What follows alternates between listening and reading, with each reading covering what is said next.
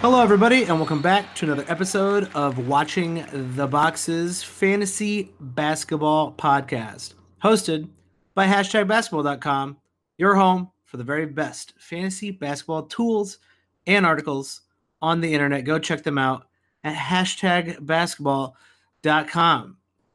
I am your host, Mike Catron, and joining me as always is my co-host. He's he's got the madness in him this March. Can't say that. Apparently, it's illegal. Uh, Tyler Watts, what's up, Tyler? Does that mean I'm like crazy? Why can't you say that? Uh, because there's uh, people keep saying all over the internet that March Madness is copyrighted, and we can't we can't say it. Who copyrighted it? Uh, probably the NCAA, who makes money, uh, millions and tens of millions, hundreds of millions of dollars off of uh, essentially child slave labor. That's right. Oh. Coming in with the hot takes already.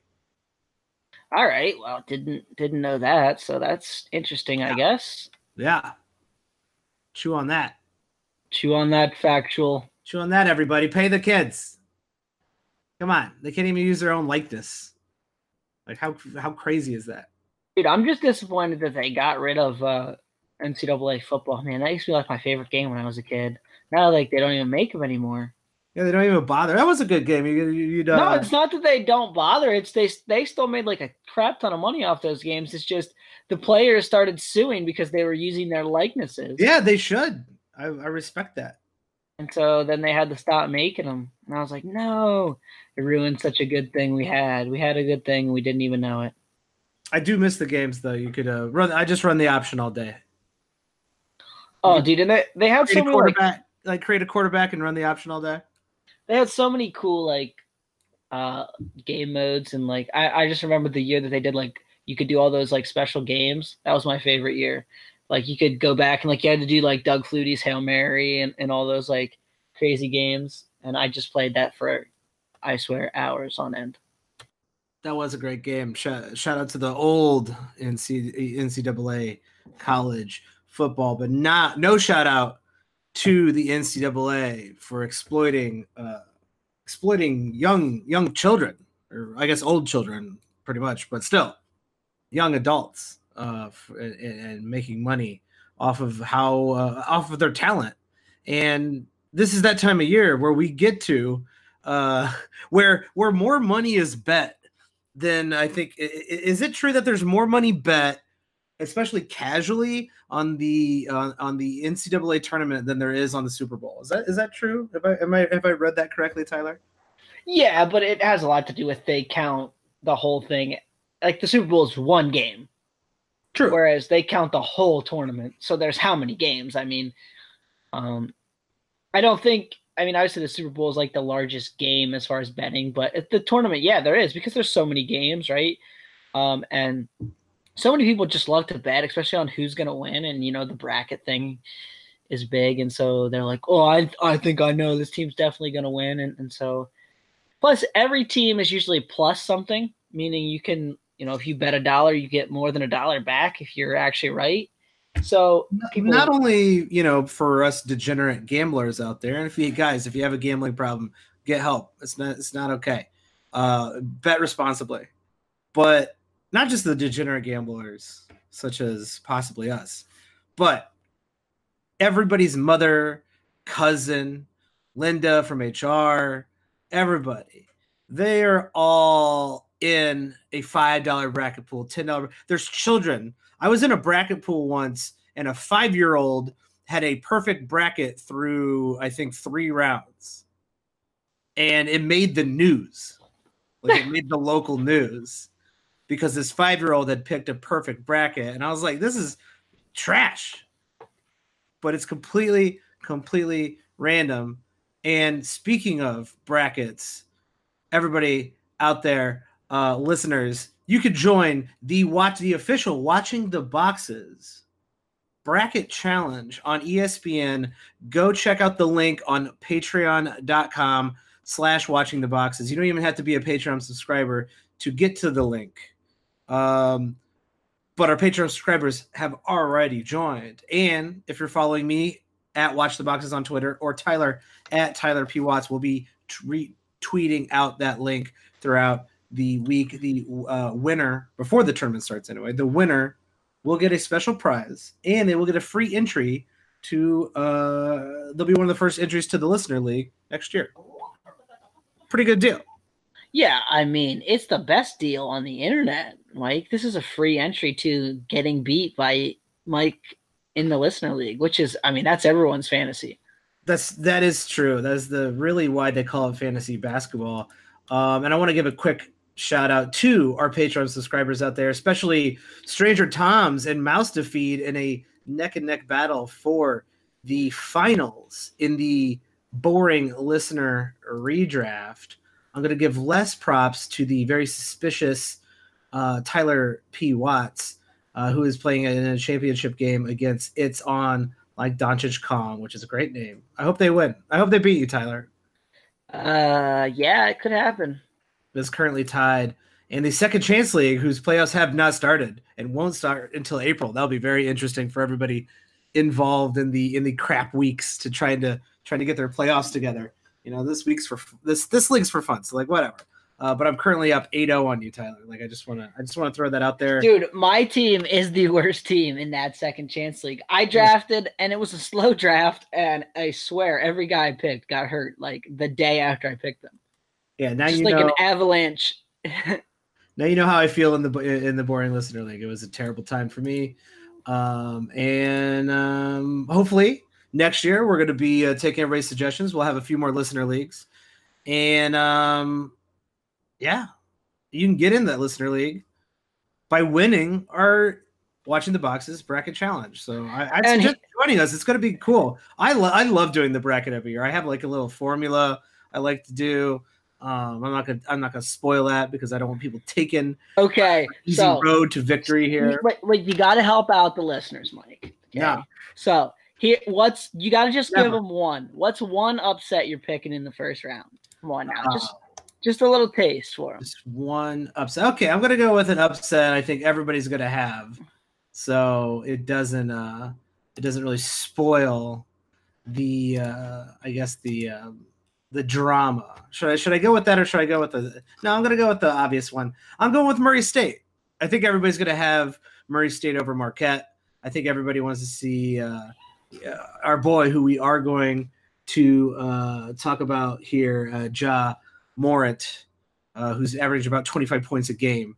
Uh, I, I think everybody wants to see him kind of go on a Steph Curry esque run. And who am I to bet against uh, entertainment? Because that's what the NCAA tournament's all about skipping work, watching basketball all day, and being fully entertained uh, for basically four days straight. It's a great, it's a great, one of the great weekends of the year. Oh, Mike, I thought you were gonna go for a better one. One one of my personal favorites, um, as far as the upsets, and I think this is an easy one. It's Florida over Nevada. Just, I think Oh. you know the big dogs are gonna come. The 10 seed Florida gonna beat Nevada, move on, and potentially even beat Michigan. I think Florida might be a bit underrated. Eh, I don't know. That's a that's a lot of weight you're putting in there on Florida. Um, I don't I don't have that same uh, I don't have that same feeling at all. So uh, we're already at odds. Um, that's what makes the bracket fun, Mike. There's no Yeah. rules. I will I will actually give a second tip. I'm feeling generous today. I told I basically told the listeners to screw off just now, but because I wasn't going to help them, and now here I am helping them far too much. Um, the Big Ten, uh, at least formerly the Big Ten, now it's the Big like tw- 22 teams. Um, once again, as always, as every single year, has the most teams in the tournament because it's easily the best conference. Don't let anybody tell you any different. Um, the Big Ten, at least used to. It's I think it's getting a little. It's changing a little bit. There's still the old faithfuls of Izzo and Wisconsin, Min- Minnesota, all that shit. Uh, the Big Ten actually plays defense, and that usually bodes well in the, in the tournament. That's all I'm going to say. Um, so I had this crazy streak of picking Michigan State like every year in my bracket, and it hasn't worked out yet. But that may be again my pick. You never know. You never know. You never know. That uh, that's interesting. I think I, I think you're on. To, I actually do think you might be onto something there. But uh, let's leave it at that because this is allegedly a fantasy basketball podcast, and um, I think what we should do is talk about the tournament and how uh, who who our listeners should be watching. Um, because this that time of the year is the playoffs. I think you guys know what you're doing. Obviously, there's there's people uh, uh, getting sat in, all around the league. We're not going to be able to you know completely predict who's going to be sitting, who's not going to be sitting. Uh, maybe you you picked up Fred VanVleet uh, to get some minutes. Maybe you like uh, Harry Giles. Maybe you like the fact that he's getting more minutes in Sacramento. Like, good, good on you. Like, Joakim Noah is still kicking it. Like, you should definitely be riding Joakim Noah. Like, I think you guys know what you're doing. Um, instead, I, I think we're going to focus on how to prepare for next year's rookie drafts out there for all for all you cats who are either in um, dynasty leagues, keeper leagues, whatever leagues you're you happen to be in. Even if you're in a regular league, I'd actually suggest putting a rookie draft into your redraft league. It makes it makes mm. for an extra draft. It's a lot of fun. Uh, there's there's no reason not to. And since it's March Madness, what better time to talk about the rookies than now? Yeah, and I mean, you know, we're gonna see some people will see some of these players for the very first time, right? Because there's a lot of people who don't really watch much college basketball yeah, until some of those people comes. might name might be Mike Catron. Um, so uh, yeah, it always makes the tournament kind of fun. And and I'll say this right off the top. Um, you know, I've done this for like the last five years, and more so this year than anything. I think having a couple good games in the tournament could vault some of these guys from that kind of late first round or maybe even early second round range into the lottery. Like there's kind of five, six, maybe seven players that are kind of head and shoulders above the class, and then there seems to be a large kind of clump of players that all could be very fungible and interchangeable. It's going to depend a lot on the team picking, and you know maybe these last couple games could have a big factor in you know does this guy go 13th or does he go 32nd. Yeah, I, I think there's kind of a consensus that this is a top heavy draft. Uh, that you know there's a top five, maybe top six, like you're saying, uh, of guys who are going to go, and then it's kind of wide open. Uh, especially once you get past like out of the top out of the lottery. It's and it's always kind of wide open after then. But even after the top ten, it's it's pretty wide open, and this tournament could really make the difference for a, a lot of these guys. And also, I, I actually think you know the league, you know, it keeps getting better, and there's a lot of like role playing talent out there. There's a lot of guys who are uh, uh, who are you know going to be just like three and D wings You know, I've seen I see a lot of wing uh, wing type players out there after uh, after the lottery, just kind of hanging around. There's always like you know four, three to five guys who you know make it. You know, they they end up being really good role players, and teams need role players. Like you, and sometimes those role players ended up being pretty decent uh, fantasy players and we talk about this a lot, right? I think any pick after the lottery, if you could get a guy who plays a role on your team, even be that a 20 to 25 minute role every game for like a decade, that's a successful pick in the late first round. And some people don't realize that, right? They think like, oh, he's first round pick. He should be a stud and a starter and, you know, play 32 minutes a game. And that just isn't really realistic. And a lot of teams, especially like playoff teams, they want to go for a safer role player instead of, you know, a crazy upside guy like a Giannis or a Bruno Caboclo, right? Like sometimes it works out and he turns into Giannis, and other times he's Bruno Caboclo. And yeah, I mean, you're not getting anything from that. So some of those contending teams want a safer player. Like, I mean, the Mavericks took one in the second round with Jalen Brunson, right? And we've seen Brunson playing better as of late. But like on a contending team, Brunson's probably like a 25 minute role player, like a backup point guard, you know, backup combo guard. So the contending teams want that a lot of times. That's true. Sometimes, actually, there's there's quite a few teams that uh, do well in the draft. In fact, it's one of the only things the uh, Bulls franchise seems to to to continue to do well in is finding these like really good role players. Uh, you know, almost my the the definition of a top like a top tier role player is Taj Gibson. Like Taj Gibson is, is still a starter in the league, and he was like a mid round pick for the Bulls. I think he might have been a late round pick for the Bulls if I if I'm trying to remember properly. Um, so there, there, there could be a lot of uh, and, and Taj Gibson's like a was a was fantasy relevant pretty much up until you know middle of this year, earlier this year. Yeah, and I mean, there's nothing wrong with being a role player, and I mean, there's plenty of guys who are role players, like you said, who are you know filling even standard league rosters in that you know kind of 70, 82, you know end of your bench range. Yeah. Um, so let's talk about the games, games to watch, and why you should watch them. And I'm going to start with the game I already mentioned, Murray State Marquette, and I want to talk about my man, Ja Morant, the the the man from Bear Island, Jorah Mormont's son, Ja Mormont. That's a Game of Thrones reference for for all you listeners out there who are not watching Game of Thrones, which starts very very soon. This podcast is not sponsored by Game of Thrones, but if Game of Thrones wants to throw some sponsorship dollars towards uh, the Watching the Boxes podcast, feel free to get me at Watch the Boxes on Twitter. Um, but yeah, Ja Morant, Tyler. I'm like eerily excited about Ja Morant because I think he is like the Bulls are going to get lucky, but they're not going to get Zion Williamson lucky. Um, I think they're going to get Ja Morant lucky, and I think he'd be a really, really fun fit pick for the Bulls. He is projected to be the second pick in the draft. Some people even have him as the third pick in the draft. That'd be a mistake. I personally think he is uh, averaging almost 10 assists a game, 20, um, almost 25 points, and even almost a block a game. Now he's playing for Murray State, kind of doesn't play a lot of hard competition, but this guy almost looks like a uh, some sort of like Trae Young, Russell Westbrook, uh, uh, Steph Curry type of hybrid uh, young guard who loves to shoot. Yeah, and I, I think regardless, the Bulls are going to get a point guard, and we can talk about that if you want. And the other point guard that they could pick, you know, even if they stay at kind of that four or five range, I think they're going to get a point guard. And that dude is a lot of fun to watch too. Now he only played five college games, but we won't talk about him quite yet.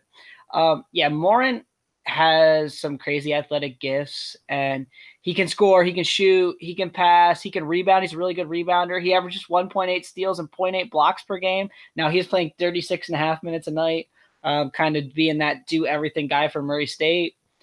Um, it'll be really interesting to see if the Cavs get the second pick. Do they immediately make Collin Sexton their sixth man and, and draft Morant, or do they actually go for RJ Barrett and let Morant fall to either the Suns or the Bulls picking third? So that'll be kind of an interesting storyline to watch when we get closer to the draft. Um, Morant may be my favorite player to watch in this draft class, even more than than Zion. Like Morant could just kind of do everything, and he just does so much for that Murray State team that it's just really really fun to watch. Yeah, that game is uh, Thursday. It's one of the first day games. Um, I think it's not the first round of day games; it's the second round of day games, but I am definitely going to be watching Murray State. That's I hope uh, Ja goes far in the tournament. I think if you're in a rookie draft, he's he's is he conceivably the number one pick in a rookie draft when it comes to fantasy basketball. If you're in a let's just say you're in a non-turnover league. Uh, can you make a, can you make a case? Uh, you could make a case. That's not a lot of that's going to depend on fit and where you know if the Knicks pick first and they take Zion and they just say we're going to throw the ball in his hands and let him, you know, kind of do everything. It's going to be hard to pass him up, but at the same time, you know, Morant can do a little bit of everything. Um, Williamson's going to shoot some pretty good, you know, percentage from the field, but he could struggle from the free throw line, and Morant's not going to do that. Um, now he might struggle from the field uh, which would kind of balance that out. Um, I would probably go Zion. I think that's the safe pick, but I, I mean, I could see making the case. Yeah, I also, I also think the fact that assists are super rare, and there's a really, really good chance that Morant goes to a team that needs, I think, a, a point guard. I, I even think if he ends up in uh, Cleveland or uh, Atlanta, uh, they'll they'll treat him uh, like a, like a point guard, um, and they'll they'll be giving him the ball. They'll put the ball in his hands. I think he's more of a playmaker than really any of these top uh, these top crap teams um, he's more of a point guard than anyone they have. So I guess except for Mike Conley. Poor Mike Conley needs to get off the the Grizzlies, but um, um, I think if the Grizzlies move up th- there, they could pick him, and that's that's a whole different story. You know, I think that they're kind of ready to move on from Conley. I think yeah, we've seen that at the trade deadline, and they could make Conley kind of a two guard like the Pelicans have tried to do in the past with Jrue Holiday. Um, so that's kind of something to watch there too. Yeah, I think it's potential, but um, the fact that like assists are just super rare, and this guy looks like he will be um one of the few players who could probably average eight plus assists in the league. Um, here's the crazy I'm thing. I'm interested. He's a, he's a super athlete. Here's the crazy thing too. If they get bounced in that first game by Marquette, which is a possibility, right? Marquette is a number five seed. Like Marquette is yeah. not a not a um you know like any kind of trash team or any means. Um, we could see Morant drop, and we've seen this with a few players, and, and it kind of the same thing happened to Luka Doncic, right? Like Murray State's not a huge team, and they didn't play the toughest schedule in the world. And especially at the top, NBA GM sometimes overthink it, and they're yeah, like, "Oh, yeah. this guy." Know, anyone recall when Luka Doncic didn't go first or second? Is anyone yeah, right. That? That's what I mean. Like, oh, this guy played for Duke. He played for Arizona. He played for Kentucky. He played for this team. It's like, you know, don't overthink it. Take the best player. Um, I'll say this: the drawback about Morin is he only weighs like 170 pounds, so he's not a big guy and he's skinny. I mean, he's like 6'3", 170 pounds, and you know, like they're gonna pick nits, and that's gonna be one of them. And so I could see a team going for someone like RJ Barrett because he fits a mold more. And that'll be really the most interesting thing about Zion, if you really want to talk about him, is we've never really seen a player like Zion Williamson in the NBA. Like a he's guy a, who's uh, he's a freak. He's uh, ultra athletic. I really the the the comparison uh, is is athletically is LeBron James that people are giving. And it's kind of one of those questions like, what would it have looked like if LeBron James had to play one year in college? I'm like, the answer probably is something like Zion. Here's the crazy part about that, though. Like, how tall is LeBron? Well, he's like six eight. Yeah, and, and so that's basically the same size that Zion is, right? He's six, he's lifted at six seven, but he weighs two hundred and eighty five pounds. Yeah, that's the part that's like you can't. There's no comparable human being almost to who right. he is. Right, and and I made the case like in, in my article, which you know you can read, um, my my mock draft, like literally he's the same height as Luka Doncic and seventy pounds heavier, and able to basically float through the gym. Like, right. I mean, just go look up Zion Williamson block. And and that's what's crazy though is like you know some teams you know may overthink it and and now I think he's going to be the number one pick, but some teams will be a little bit scared and they will tell like scouts and you'll hear the reports after the tournament ends, like when we get up to the draft time of like you know there's no comp for this player. That's okay. That's sometimes that's a good thing, right? Um, but yeah, so there's never really been a player like him, and teams look for any reason to kind of get scared off, and and so that's the same thing's going to happen to Morin, I think. They certainly do, and they're all dumb for. If anyone looks off Zion, they're they're abs- They should be fired immediately. But let's talk about Zion. Let's talk about the entire Duke squad. I this might be the first time I ever will watch a 116 matchup. Um, well, even for like a quarter. Virginia loss, like I, I, I didn't watch it because I was like, I don't watch 116 matchups. They're pretty boring. But I, will I'll watch Duke dunk all over somebody because they got three, potentially three top five players in the draft: Cam Reddish, R.J. Barrett, and of course Zion. Yeah. So, uh, you know, Barrett, you know, Zion. I think he's going to be the number one pick, regardless of which team wins the lottery. I don't think it matters. I no, think, it doesn't I, matter. I think he's kind of you know separated himself from this class, so I think we can throw that out. He it'll be interesting. The thing I'm most looking forward about Zion is to see what kind of playmaking he can do um, in the NBA. He's only averaging 2.2 assists per game. It'll be really interesting to see if some team lets him handle the ball a little bit more and pass a little bit, and if he can go full LeBron mode, or if he's more of a you know, big man who can get you know three, three and a half assists, especially for fantasy. Yeah, is he like um, a is he like an uh, offensive Draymond Green?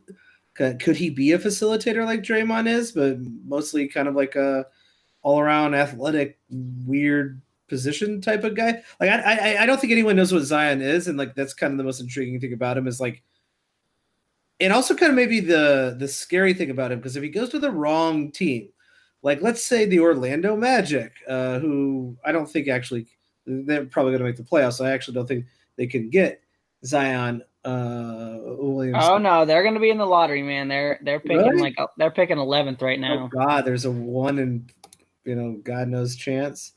Let me look. Oh no, there's a one percent chance that Orlando gets Zion. That's scary because they've they haven't been able to figure out what to do with any any single one of their prospects ever. And this really takes a co- this was going to take a coach who basically takes all the glove like just takes the training wheels off and says you could be our point guard, you could be our center, you could be whatever the fuck you want. Like just go for it. And there's not a lot of teams and coaches out there that I think have that kind of mentality. Well, and what will be super interesting is you're gonna have to build a team around him, and in some ways, the same way the Mavericks are trying to build it around Luka Doncic, right? Like Luka Doncic is the point guard, but you need someone who can guard the point guard out there on the floor. Like you can't play him as a point guard on both ends because he can't defend the other team's point guard. Um, I think Zion will be the same way. Like he'll be kind of a scorer, you know, wing, maybe point guard on offense, but on defense, he's gonna have to guard fours and fives. He's just too big You know, he's quick, but he's not quick enough to stay with uh, you know, some of those elite first step point guards. So that'll be really interesting. You're gonna have to kind of build a team around him too, um, which, as you mentioned, some teams are not good at doing things like that. Yeah, some teams just can't even figure out what to do with a, a, guy who could stand in the court and shoot threes. They try to make him do other stuff. It just just doesn't make any sense. But uh, Zion Williamson definitely I, I actually do think there's a case for Ja Morant to be number one in your rookie draft. But Zion Williamson, if you take him number one, perfectly fine. Uh, actually, probably encouraged. Let's let's go there. Where does Zion Williamson go due to the hype? Due to the hype, include the hype. Not where you want to take him. Where will you? Where do you think the average draft position for Zion Williamson is next year? Uh, especially if he goes to the Knicks, I think he's a top 50 pick, which is crazy, and it shouldn't be, but it will be. Yeah. I think I, I was actually going to put the over under at exactly at 50. Um, and I think it would be, I'm going to think he's going to go in the top 50. Uh, I don't actually don't know if he'll, like, it's fancy basketball, it's fancy basketball. Even if he's playing a ton, there's uh, his free throws are, you know, suspect. Uh, his how many threes he's gonna make is uh, super questionable. And those are he's not gonna make hardly any, yeah, man. He's like, he's not a, not a shooter. I'm sure he'll try. Like I'm sure he'll try to hit some threes, right? Uh, but if you can't do everything, you often cannot end up even in the third in that third tier.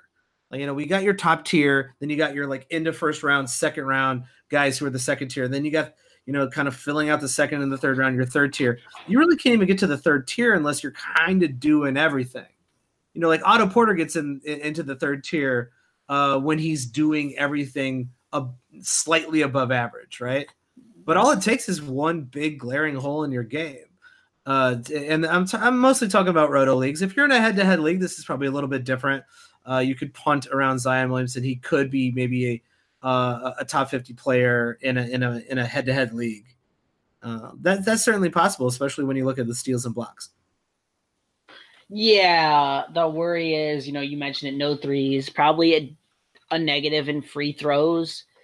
Uh, so there's a worry, and then the steals and blocks are not going to be near as plentiful as they were in college.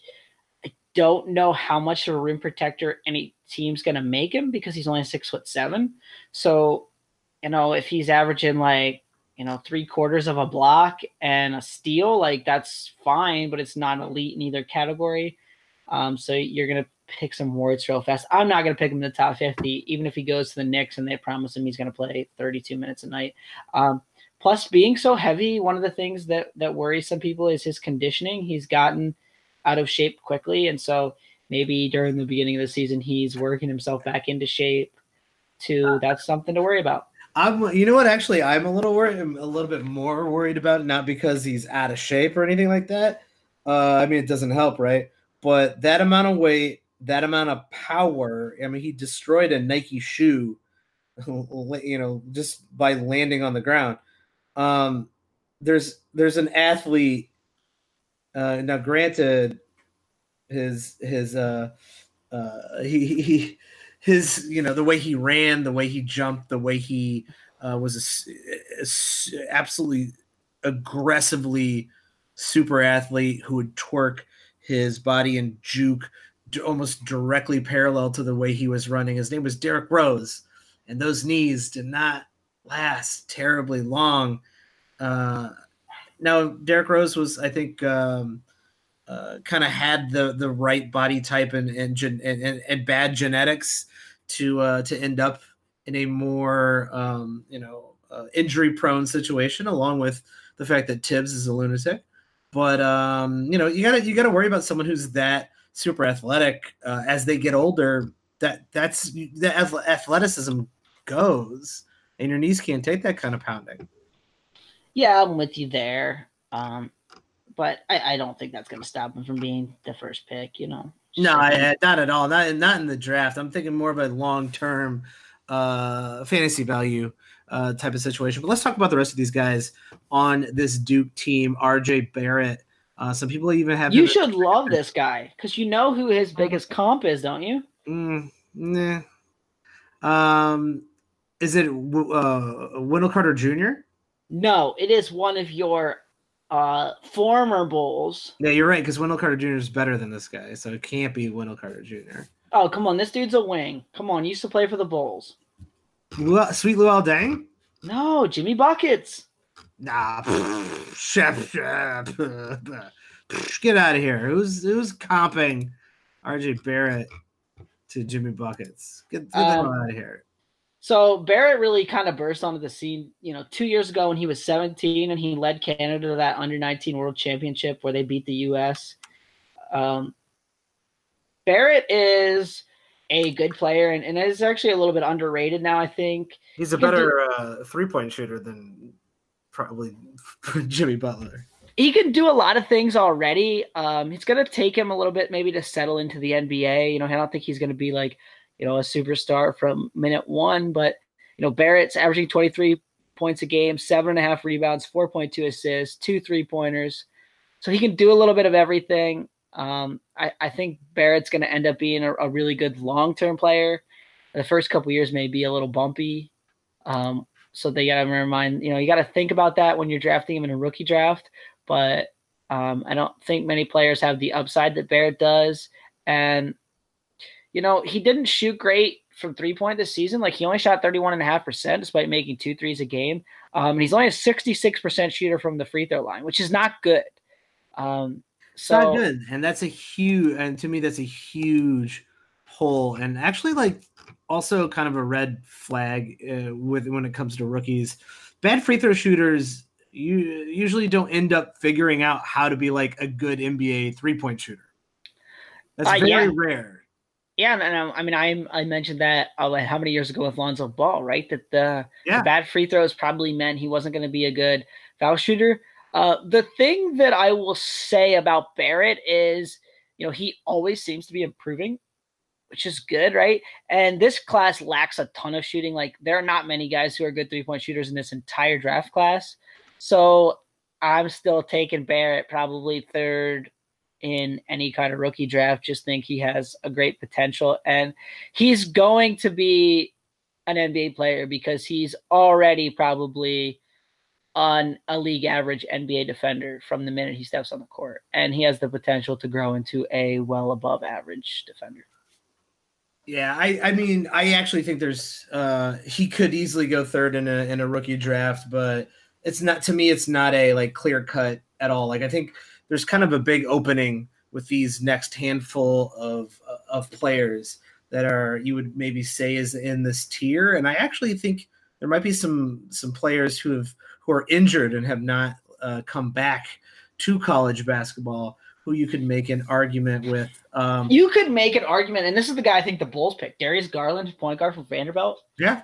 Um, definitely a top five prospect in this class. Probably the best shooter in the entire class. Uh, no joke. Has a great handle, but he got hurt, and he only played five games for Vanderbilt.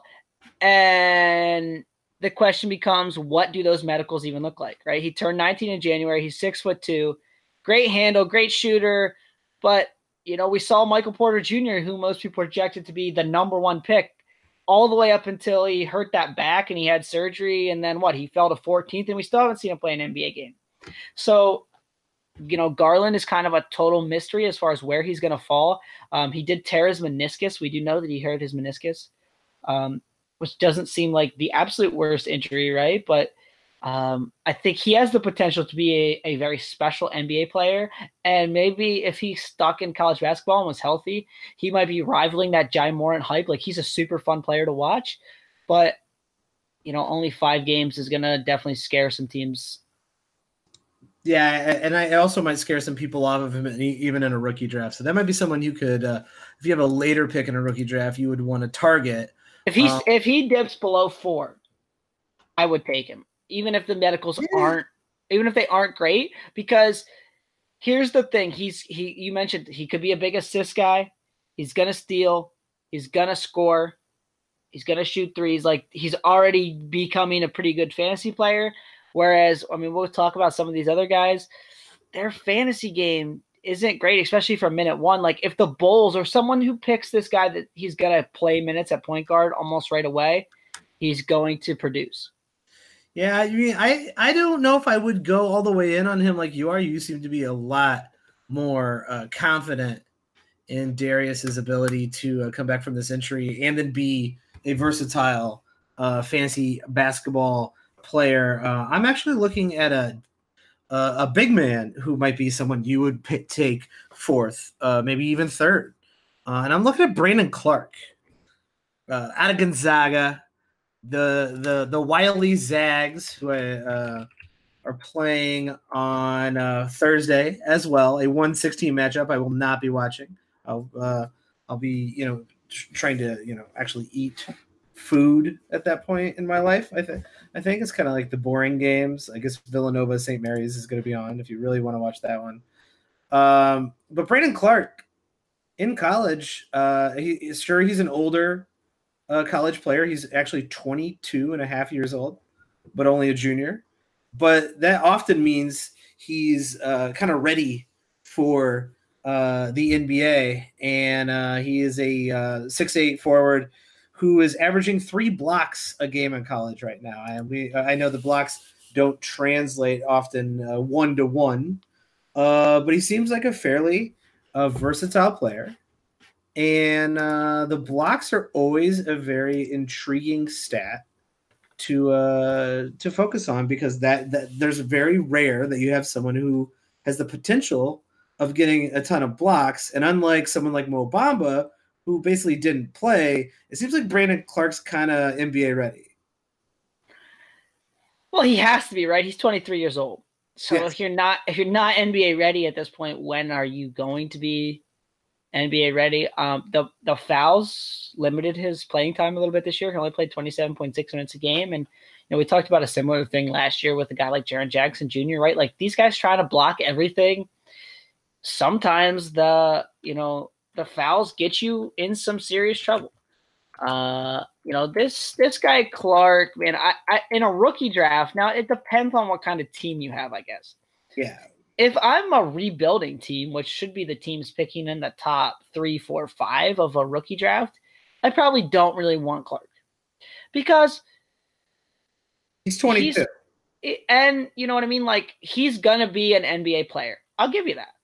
Yeah. But he's not gonna he doesn't shoot threes. He's he took 23 three-point attempts this season. Over That's his three That's not even that's not even this season. That's over his three years. He played for San Jose State and then he transferred to Gonzaga. 23 three point attempts. No that, three. That, that's pretty brutal. And also in today's game where um, even sinners are kind of required to shoot threes. Uh, that's that's a tough thing to come back from. Right, but you mentioned his defense, right? The defense is good. He brings some versatility. He can actually get out on the the perimeter and guard a little bit. Um, he's small too. He's six eight. you know, six eight, two hundred thirteen pounds is not big in the NBA. So he's kind of a guy who's going to have to try to guard like forwards. And I don't know how well that's going to go. He played a lot as just kind of a middleman at Gonzaga. And man, I don't know. I'm a little worried about where this guy fits in, in the NBA. Um, well, I mean, I think it's you know uh, with small ball, uh, he, he does he, place maybe at the four. And, and, um, and he's not a stretch four, right? He's not a stretch four, which is kind of disappointing. That hurts his fantasy value. But I think what he does bring is someone who could stay on the court. He's yeah, a, he, he's a good he's offensive a, player. He's a good defensive player. And uh, sometimes you take a, a big swing with, like I said, someone like Mo Bamba, and the guy doesn't play. Yeah, he's he's already probably nearly a league average defender, which is yeah. good, right? That's gonna he's gonna play minutes because he can yeah. defend and he can do some things on the offensive end. Um, I definitely would not be looking at him in the top five of my rookie draft, especially if I was a rebuilding team. Now, if I was a kind of contending team and I, for some reason, got a, a higher pick, uh, sure, he's fine. But he's a guy I think that I don't think he's ever a superstar. Like, if you're going for a superstar in your rookie draft, I, I don't think you take Clarke. That's fair. Um, I think he's a very solid, capable, uh, someone who, if he finished in the top 120 his rookie year, you'd go, okay. Like that's yeah, that's fine.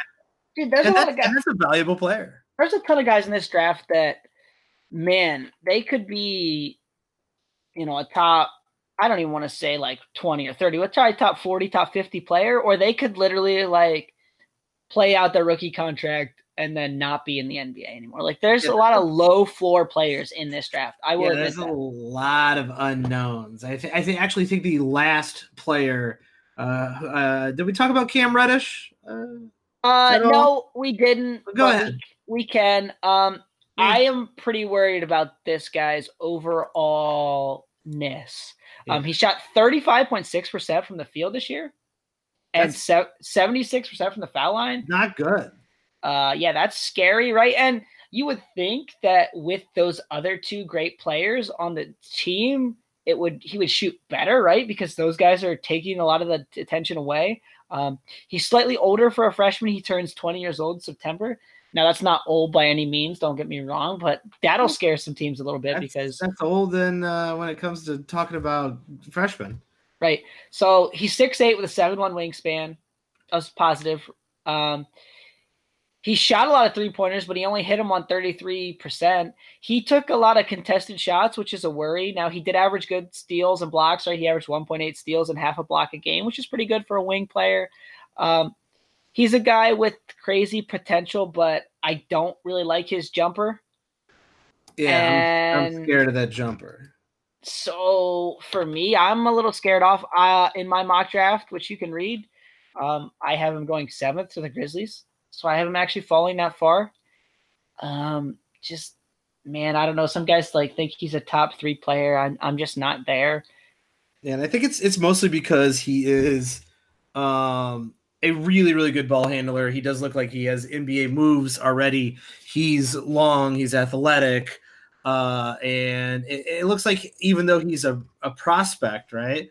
He's someone who has all the pieces of what a really good NBA player looks like other than the fact that right now he doesn't have it all together and he's shooting pretty poorly. Yeah. Those um, are big red, those are two big red flags. Here's what what I'll say, right? Um, and I think I wrote this in my piece. He has top three natural talent in this draft. Like, if you just like line up all these guys and just you know play them on their God given ability, yeah, you know he's probably a top three player. But he really needs to work to be a top three NBA player because the skills are all there, but they're just not together at this moment. It's going to take a while. Like it's going to, this is not a, a player who's going to pan out next year This is not someone who's going to be relevant on your team. If you're in one of those bigger dynasty leagues, uh, you know, maybe you take the the long term approach. Uh, if it doesn't cost you a whole lot to keep him around throughout his rookie contract, uh, maybe by the end of the rookie contract, he's a he's actually the second best player uh, in this in this draft. Uh, I it might be worth taking him in the top five of your rookie draft in the longer term if that's something you can stomach. But I think it's going to take a while for Cam Reddish to pan out. There's there's another player who is in uh, these top tiers that we have to talk about. Uh, and that's Jarrett Culver from Texas Tech. Texas Tech playing on Friday at one, well, one of the early games against Northern Kentucky. Um, Northern Kentucky, the home of racism. I am not going to go there. I That's right. Not, I said it. I'm not going to touch that with a 10 foot pole. Right. Um, Culver is a top 10 pick right now. He can probably push himself into the top five with a great tournament. Yeah, this uh, is someone who, um, and, and, and like, is that, I mean, is that a good thing or a bad thing? Like, it, when he goes third overall because he played really well, or fourth overall because he played really well, um, is that a deceptive, uh, is that a deceptive problem for someone who's looking to, uh, to draft someone who might be a really good prospect in fantasy basketball? Uh, yeah, and then so I don't know. I like the kid. He's a sophomore, he, but he he just turned 20 years old. Um, so it's not like he's super old for being a sophomore. Uh, his shooting is a little bit questionable. He hit 35% um, as far as you're talking about his college career, uh, over 274 attempts. But this season, he only hit 32.3% from three. So I'm a little worried about that, especially when you couple it with he's only a 68.2% free throw shooter um, during his college career not great. Um, what he can do is he can score. He's can play make. They actually kind of made him more of a combo guard this year. Let him handle the ball a lot more. He's averaging 3.6 assists per game on the season. I like the kid's game. I think you know if he has a couple good games, that's really gonna shoot him up the the draft boards. His defense is really good too. Yeah, so, he's also he's a very very good defender. He's six six um, pretty long. So he's he, he's one of those guys where when you worry about guys staying on the court, uh, sometimes these uh, guys who play offense, they don't play defense, they can't stay on the court, and he can kind of do both. He's someone who could, who could yeah, definitely be on the court. He's a great mix of safety and upside this draft. Like he he's a guy who could be a really really good like kind of all star level player, but he also has a pretty high floor. Yeah. Um, to me, not like the not a prospect that's screaming out to uh, be picked uh, with with uh, like a top three pick in a in a draft. Like I'm not gonna go Zion, Ja, and then uh, Jarrett Culver. You know, uh, if you want to take a big swing, and this is probably the the last guy that I would. Well, not the last guy I would take a big swing on. I think there's some other interesting guys out there that I'm sure Tyler will definitely talk about, including uh, a guy who's going to set the NCAA record with in steals which is pretty crazy that that's happening right now and that no one seems to know or pay attention uh, mostly because that guy plays for washington. But um, the one guy i think i would take a swing on personally is Bol Bol oh i like him. I i have him. Um, so when i first started looking at this class um, i had him as a top five pick um, and and that, it's really hard to say when these like freshmen are, are just coming out of high school because mostly all you can find is like highlight films, and so it's really hard to judge anybody on a highlight film. Um, you know, you know who's got a good track record? Children of former NBA players. But here's what I, will say about Bol. Right, he's gonna probably be a later lottery pick because he got hurt and he had a navicular bone surgery, which is a foot uh, thing for anyone who doesn't know. And big um, men, big men and feet. Yeah, but he's seven three with a seven eight wingspan. and he a- he averaged twenty. He only played nine games for Oregon, which is a ridiculously small sample. But he averaged twenty one points, nine point six rebounds, two point seven blocks, shot fifty six percent from the field, and seventy five percent from the free throw line. And he can hit threes. Uh, yeah, he has shot fifty two percent on his twenty five NCAA three point attempts. Like, Um, hey, super, super small sample size, but like anyone who's been paying attention to Bol Bol before he uh, he got hurt, um, even when you look at him in in high school, uh, the the guy's an athletic freak, but also he can shoot. And so he's got an incredibly giant wingspan, which bodes well for blocks at the NBA level. Um, athletic, uh, but he scores. He shoots well, and I that entire combo. And hey, seventy six, almost seventy six percent from free throw, even though it's a small sample size. That's a really, really. That's like a that's a modern day NBA center. Um, you're talking. I mean, look at where uh, how important people think John Collins is.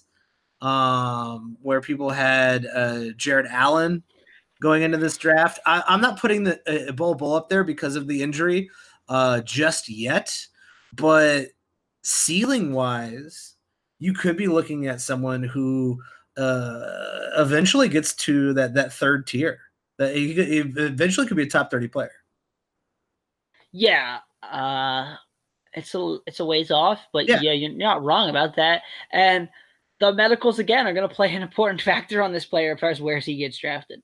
You know what I mean? Because if that foot's not healing right, and you're going to know because if he's slipping to the late first round or even like outside the lottery, you're going to know there's something wrong with that foot.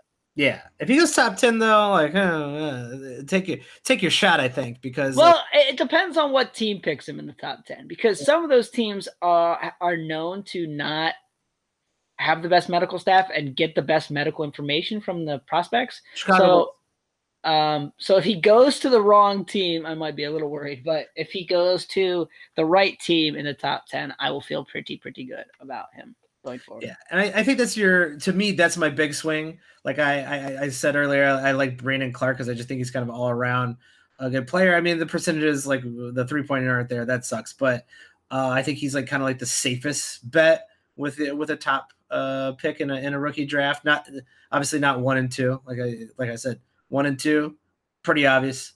Uh, RJ Barrett maybe three if you really um, feel strongly about him, but if I'm taking a big swing, it's Bol Bol. Yeah. Um, so I'll mention a couple guys I, I really kind of like. DeAndre Hunter, who's a forward from Virginia. Um, and, and that's kind of a guy you can watch. Uh, fantastic three point shooter. Hit 43.9% of his 132 college three point attempts. Pretty Um, he- he's a sophomore. Now he turns 22 in December, so he's an older guy. Um, and he's only a sophomore, which is weird. I, I don't I don't quite understand that, but um, 6'7", 225, but he's one of the more versatile defenders in the NCAA. So that's good. Um, I, I really like the kid. I like his game. Some people have him going to the top five. I'm not sure that's going to happen, but I think if he has a couple good games in the tournament, he's another guy who could push his way, you know, kind of right up in the mix. Um, as far as the big teams that people are going to watch, right? Keep your eye on Coby White for North Carolina, a guard, kind of had a breakout season. Not too many people saw him in a class that's weak on shooters. He's a pretty good shooter. Uh, shot 50.8% on two point field goals this year, 36% on his three pointers. Uh, I like him. I think he's pushing himself into the lottery, and with a couple good games in the tournament, could push his way all the way up into the top 10. Um, and then the other guy I'll mention, uh, a guy that you didn't even know about No, uh, from Gonzaga. You want to try to say his name? See if you can do it. I, think love it. He is from Toyama, Japan. Will this be the first Japanese player in the league? Ooh, that, that's something you have to look up because I do not. look that up. I do not know the answer to that question. I Uh, look that up, but his name, uh, I believe, if I'm uh, pronouncing it correctly, which, uh, as we all know, the track record is poor. Uh, Rui Hachimura.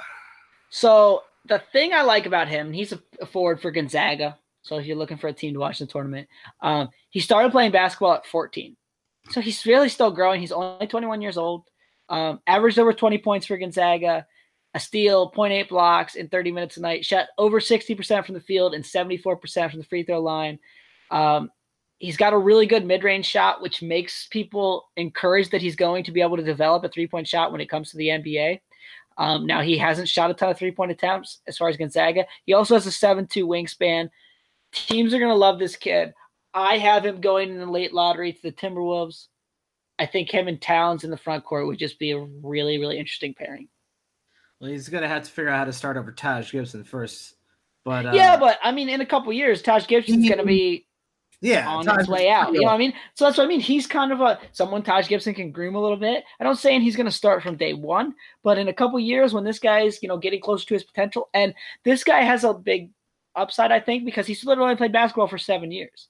I mean, Yeah. there there are ten year olds in this country who played basketball for seven years. Exactly, and like uh, since like and then we had, there's a decent look at a track record of guys who like came to the game late and then like figured it out really quick and then like looked good and then started looking better and better. And this guy is averaging 20 points a game, uh, shoots well, uh, and and is long enough and athletic enough to be an NBA player. I, I- think like that pedigree just really bodes well. And so if you're looking for someone who maybe has like staying power in the in the league, uh, especially with those mid tier rookie picks in a rookie draft, Ryu Hachimura, probably shouldn't say it like that. Um, is is a good is a good way to, to spend a mid round pick. Like, why not take a chance on a guy who's a, a really good scorer and uh, has all the NBA tools? All right, so now I'll talk about your man. You want to try to say this name too, because this one's No. kind of a, a little bit tough. I do not want to uh, figure out how to say this guy's name. Uh, idea. Uh, Matisse Thybulle. Oh, you did good. I'm impressed. Um, so Mike says to me, right? I think there's a guy in this class who's about to break the steals record, and that was Yeah. all Mike knew. I'm pretty If sure. you don't, if you don't notice, everyone, I don't pay attention to the uh, college basketball, and I haven't since the you know the the the, the heartbreaking what was it the 2005 loss of Illinois, the U of I, the Illinois Fighting Illini, uh, to to UNC, and that was like the end of my college. That was of my college, uh, I guess, basketball watching. I was as good it was as good a get as a U of I fan, uh, someone who grew up near the U of I, and it was never going to get any better. It's only going to get worse, and it, I was obviously right, and they made the right choice. I got right out. So right now is the first time I pay attention to college basketball. Is the week before March Madness, and uh, I think it's incredible, absolutely incredible that there's someone who is is about to break the steals record. Uh, yeah, so he's 22 years old. He started all four years for Washington. Uh, he's averaging 3.4 steals a game and 2.2 blocks. Yeah, and I think that's the crazier part is that he is a six five small forward, but averaging 3.4 steals and 2.2 blocks. And he's a good three point shooter. He shot 36% in his college career. Now, this year he's been struggling a little bit. He's only hit 31% of his three pointers, but you know, he's got 525 NCAA attempts and shooting 36%, which is good, right? It's a lot of attempts too, pretty safe sample size. Um, someone is going to pick him in the first round. He's immediately going to play a role for a team, and the plan will be to make him into a three and D monster. Yeah, the worst case scenario is that he's a three and D off the bench guy who is super competent. Like that seems like the worst case scenario. Um, yeah, I think that this guy in the right team, in the right system, could be a player who gets picked like in the 20s. That in a rookie draft, I'm picking like 12th or 13th. This smells like uh this smells like a Spurs player. you want to know what's crazy? And Mike hasn't read my mock draft because no, No. one has other than me. Um, I had him going 29th to the Spurs. Yeah, if he gets all the way down there, I think it's almost a no-brainer that he's going to go to the Spurs because, you know, Pop loves uh, a, a, project who also has like incredibly, like almost like if you're that good at steals and blocks, your instincts are there, right? Like you just know where to put your hands, you know where to be, you know where your your body should be, you know, uh, you're reading plays ahead of time and I think Pop just loves anybody who's got that kind of that twitch uh, type of reaction, along with the defensive skills, and that's what he's got. Yeah, so he's to be fun, and you know we'll see where he ends up. Uh, he's a senior, so he's one guy that is definitely going to the draft. With some of these other guys, we can't really say that; we just think they're going to. Uh, but he will definitely be in the class, so something to look forward to. Yeah, um, Tyler, is there is there anyone else on the on the big board here that uh, that you're you're kind of keeping an eye on? I, I know there's a, you know a lot of these guys are just going to be like questionable role players, like you said, and could be out of the league. I think we kind of covered the the players who will be fun to watch in the tournament, but also uh, worthy of putting on your way too early rookie list uh, for next year. Uh, mention one more dude, I guess, and that's Cameron Johnson from North Carolina. Uh, really, really good three point shooter, hitting 46.5% of his 187 three point attempts this season. Uh, so I think that alone, right? This is another older guy. Um, it's his, actually his fifth season of college basketball, Mike. Wow! Congratulations. Uh, he played three years at Pittsburgh. One was cut short by injury, so he played eight games, and then he played last two for North Carolina. Um, already 23. This guy's another guy who's an instant role player, though. So if you're looking for somebody, you know, just to watch that you know is going to be in the NBA next year, uh, Cameron Johnson North Carolina is probably that guy. Yeah, I know. I know a lot of guys who went to five years of college. That's cool. Yeah, but not actually played five years. and when we get close, when we get closer to the draft, we will talk about a few of my favorite players that are hurt, uh, who will be uh, probably mid to late first round picks that I think could surprise a lot of people. Yeah, um, Tyler always like easily one of the top tier uh, draft prep articles that I read. I only read a few, and uh, Tyler's is uh, is the first one I usually read. Uh, it's well researched, and there's always like a little fantasy bent to it, which is exactly what you want to see. So um, stay tuned for that. Follow Tyler on Twitter at Tyler P Watts. Uh, follow me at Watch the Boxes in case you want to see uh, live tweeting during March Madness um, of irrelevant and I I would call it posts. I would like. call it spam tweeting because that's basically what it is. He's just tweeting random stuff about games. It's mostly just spam. Yeah, I'm mostly retweeting other people. Yeah, spam tweeting, like I said. I don't think that's spam tweeting. That is, uh, I'm an influencer, Tyler.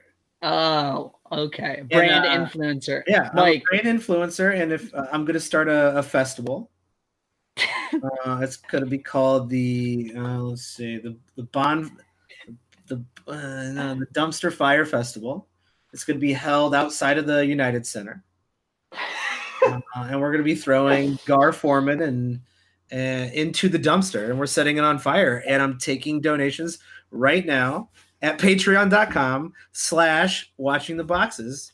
Uh, you can sign up and donate to throw Gar Forman in a dumpster at the Dumpster Fire Festival, hosted by me, uh, one of the top fantasy basketball influencers on Twitter. But better yet, you should just sign up for our March Madness bracket and win a prize uh, and get free entry to one of our listener leagues next year. So, like, it's a win win. So, that's it uh, for tonight. We will uh, hopefully you guys enjoy your nonstop basketball weekend, which starts uh, on Thursday, Thursday afternoon. Uh, you know, tell your boss that you you're you feel like a oh, I feel like a flu coming on Thursday, right around right around one p.m. Eastern, noon noon Central. I'm feeling a really bad flu coming on that's gonna last a whole just one more day. That's it. I it's thought you were going to say it's going to last a whole four weeks or however long it's going to last a month and a half. if you get away with that, like do that. if you got enough sick days, take them, guys. Guys, if, if you're not taking your sick days, you're doing it wrong. Just throwing it out there. I'm going to leave you with that. Uh, Tyler, you got anything else to plug? Uh, no, that'll be it. It was fun. It was real, Mike.